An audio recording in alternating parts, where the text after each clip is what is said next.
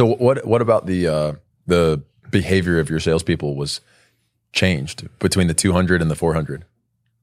What what what was changed? Yeah, like what did you change behaviorally about your salespeople? Um, Um, I mean, look, it it's just we had a whole culture shift where it was like, hey, no excuses. You got to hit this many calls. You've got to have this kind of closing ratio. And if you're not, we're gonna see like. And look, when you're with other salespeople and that's like the norm, you're thinking this is what is normal. yeah, I'm but then you bring above. some beast in, Uh-huh. and you're like, oh, this is not normal. Like this guy, he's closing good. right. He closes twice as many as I do. What do you think's going to happen? He's going to start getting all the leads, Mhm. right? And so, you know, salespeople are really like, you know, it's just like in baseball, the closers. The Yeah. closers get paid big money because to shut the door, man. when you're in the ninth inning, what's the most important inning of the game? It's the ninth inning. Yep. You know, that's why they get the big bucks. The seventh inning guy doesn't get the ninth inning money. Right. Right. So, you know, I think any business, it starts with solving a problem, identifying who it is you're marketing to, coming up with a great marketing plan to reach that person, coming up with a good sales process to make sure they buy. And once they buy, fulfilling Mm. at a high level. And, um, you know, fulfillment's important for so many reasons of that. The reason Content Empire even has success is because so many people are cross buying from other companies. They're like, oh, dude, you guys kill it at this company and that company I'm a part of. Content Empire is going to be great. So it's not even like the sales process kind of goes out the window. Yeah, At right. that point, they're just like, I'm in. Like, just let's go. Right. But the new people definitely have to be sold and you know all that stuff. But um, Well, so literally that that's all business is. That's you take any business, the marketing's going to be at the top, sales are going to be number two, operations going to be number three. Right.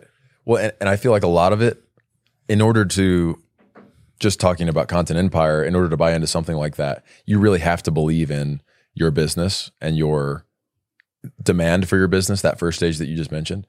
But I imagine with Content Empire, there's going to be a lot of folks that still need a lot of, like myself, like we talked about, Justin, just you still need a, a process to dilute or to take that big box, the empty box that you mentioned, and start filling out some of the details of the idea until you have that feeling of, oh, this is the idea. Right, right, right. Yeah, so it- is that is that kind of like phase one there? yeah, I would say, man, I don't think your idea, your first idea is ever going to be Ever. the company. I, Right. I've yet to have one idea where it turned out that that was how we made money. Mhm. You know, Future Flipper, I first started out, it was a book. Then it was a course. And I was like, I'll just sell courses. I don't want to coach. Like, Yeah, right. courses are on autopilot. And I realized people don't want that. They want coaching. Right. Mhm. And so over years, Future Flipper even evolved into what it is today. Right.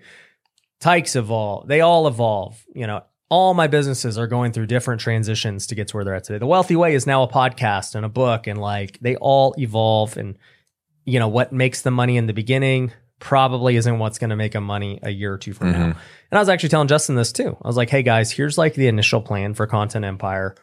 This is like what I see us doing and everything else, but we're gonna see." Right. Like, Mhm. who knows where this is going to, what rabbit holes it's going to lead to? We don't know. We have the initial plan and all we can do is test and see. Hmm. And I'll give you a good example too. You know, um, people bought at the event for the price that we had at the launch, right? And then yesterday we launched and I said, let me try. And I told Sion and Justin this. I said, let, I'm going to try putting the price up there. And they go, people will buy it at that price. Like people buy stuff at that price all the time. And I go, yeah, but they always need to talk to a salesperson to buy it at that Mm. price. They very few people will pay thousands of dollars just with a click, Totally. right? But Yep. I go, let's just test it because I'm all about testing things. Yeah. We test it, no one buys. And the problem is we also don't get a lead because they see it, they automatically say, "Ah, I don't want to do this. It's too expensive, whatever." And so you don't even know who was interested. Right. And so within a couple hours, I said, "Cut it off." Hmm. They have to apply and talk to somebody. And that's all comes back down to how good of you are are you of a marketer and do you understand the sales funnel? Because if I let that happen for a week, it potentially costs hundreds of thousands in people who would have bought had they went through the full process. Right. And a big thing is understanding that you can only test for a period, a short period of time at the initial start of it.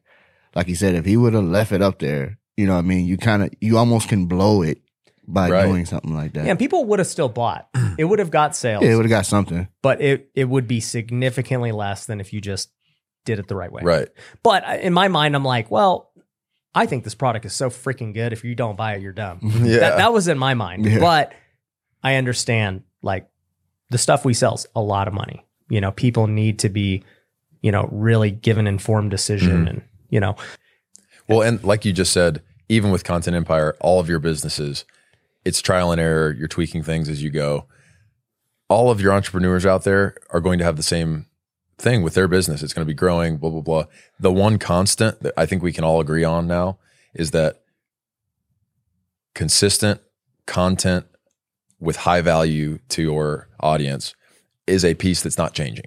it ain't changing. That's going to be a pillar of your business, no matter how it changes, no matter where it And goes. the thing is, it doesn't have to be you making the content, but somebody in your business has to be making that right. content. Well, and that's what's appealing for me because, like I said, as a musician and also a tech sales guy uh, with a family, it's like I need to understand quickly how to build a team of people that are going to be able to carry on these responsibilities that I need to be able to just create uh, the the art. And so, I mean, so many people out here that do consider time their most valuable asset aren't going to be the editors for the same reason that you didn't want to start an editing company hmm because it's you know it's a high touch It's a labor job. labor right? job, right? The, the money is made in the knowledge and the Mhm. The leverage. Right. Right. And if you can set each one of these entrepreneurs on top of this well-oiled machine that, That creates content, massive leverage. yeah, then that machine, I've seen it with you. First, I was like, dude, how do you pay for all these people to do this content for you? And then I'm like, oh, it pays for itself immediately. Well, and I wouldn't say immediately because it didn't, Mm. right? Like, and this is the thing I always tell even these guys too is like, it's not a one or the other thing, right? It's like they both need each other, right? I could not afford to pay these guys what I pay them for content without having these other businesses as a way to monetize the content, right? Right. I can't go drop all this money making videos if it don't make me any money, Right. right? If I don't have a way for it to give me like a big return too Yeah, because I don't spend forty thousand to go make forty thousand, mm-hmm. right. right? So like they both go hand in hand. Like they don't have a job if these guys don't. If I don't have this business, but they ain't getting leads if these guys ain't making the videos, Right. So it's like this mutually beneficial thing that has to happen. And it's the, it goes back to the same thing of marketing and sales, right? Right. Like, you know, this is the marketing side with the content. The sales side is with the business Yep. and like marketing is first. That's what happens. We got to make good videos. That then leads to sales. Right. And Content Empire is going to touch on both arms of that. Yeah. Sick. Yep.